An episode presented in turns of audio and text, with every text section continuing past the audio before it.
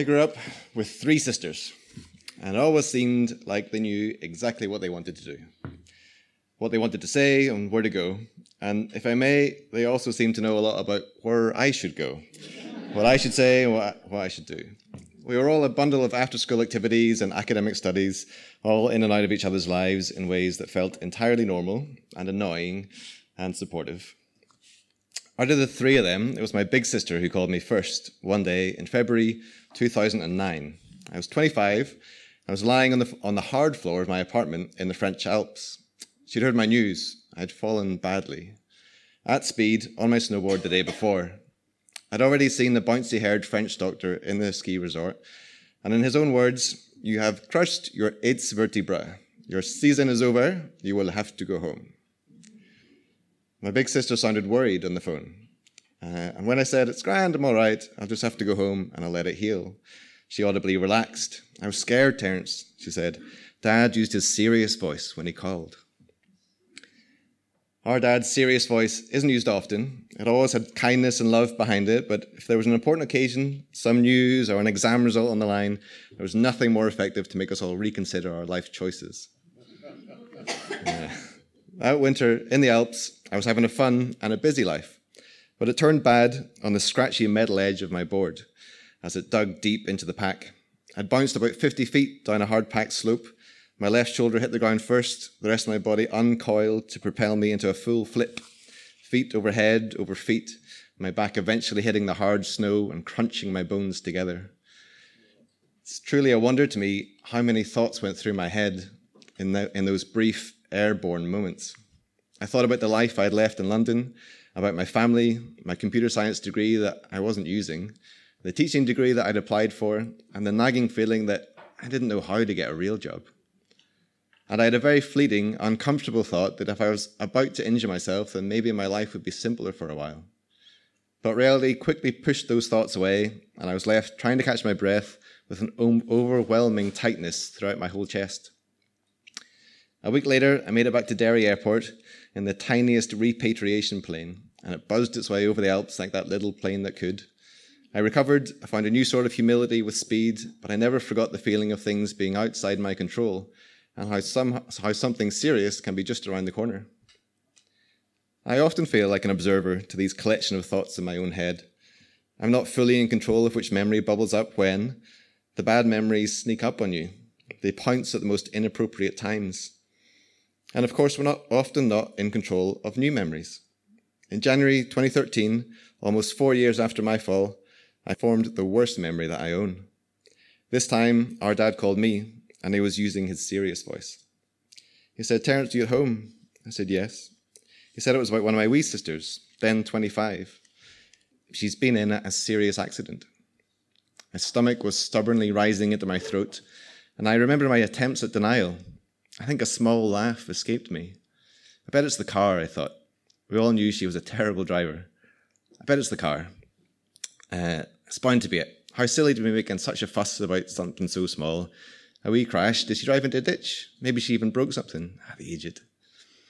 But I knew already. My body knew already that that wasn't it. Dad's careful, serious, and experienced voice told me that she'd died. She'd been caught in an avalanche, falling off a mountain in the Scottish Highlands. And again, I'm thinking about what can change in a moment. That moment sticks, and it will never leave me. It's the moments that take something good and make it bad that stick the worst and last the longest. The awful moment when my sister's overwhelming goodness and life ended had become a memory that we were all left with. There's a temptation to bury the memory of that and the effect that it's had on me, but I find that this is quite impossible. And actually, not talking about it doesn't do justice to the hilarious, brutally honest, and the annoying person that is my sister. Sometimes it's actually quite easy to talk about her, people and places and things remind me of her all the time. But it can be quite difficult. In my experience, there is no good time to tell your new workmates about your dead sister. It's true. Which makes me think of a more recent moment in the rocky path of dealing with all this. Another clear bad memory. This was in 2018 when I was working in Edinburgh for a large festival. We were a small team working hard to bring new and interesting ideas into the world. One Friday afternoon, I ran our first ever youth consultation group meeting. We had 15, 12 to 18 year olds come to our office to start a co creation project. This was the end of a really busy week, and after clearing up behind the group, some of us staff went to the pub for a drink. As we walked there, the traffic on the road was at a standstill behind a police barrier. Most people walked on, but a bad feeling was lodging itself in my throat. So I stopped and asked one of the few bystanders, who said that someone had been hit by a bus and they'd been taken to hospital. There wasn't any more information to be had, so I went to the pub, sat behind a pint, and tried to pretend that I wasn't feeling totally uncomfortable, my knees shaking, trying to convince myself that I was crazy to think that one of our youth team had been the one hit. But you see, when you have a bad memory, where you've walked the path where the worst thing happens, those mental footsteps become a trodden path, and it's easy to see the potential for bad things happening. It's a rubbish power to wield, to be honest, mostly because it's so trigger happy that there are far more false positives than anything useful. But I couldn't shake that feeling, and as it turns out, this time I was right. I found myself on the phone with my group member's mother in a cold sweat, finding out that she was hit by that bus on the way out of our meeting. She suffered a few missing teeth and now a missing spleen, but she recovered and she continued to come to our meetings. My cold sweat on that phone wasn't just worry, though. It was the ripples of my other bad memories coming back to mess with me. I hadn't told most of my colleagues about my sister's accident, so I couldn't really explain to them why I wasn't feeling totally on top of being the one responsible to call a mother about the state of her daughter's health after a serious accident. That cold sweat contained elements of grief and fear fear that I would open up some wounds that I was having a hard time keeping closed.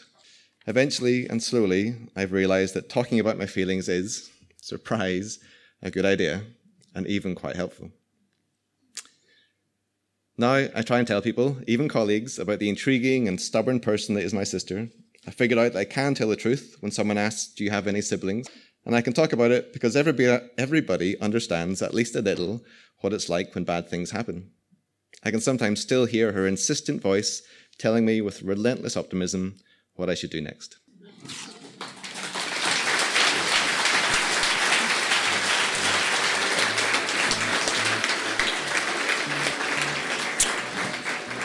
Thank you so much, Terence. It is genuinely very humbling. I'm sure most of you feel the same to be given that sort of insight into a stranger's life. So, thank you, Terence.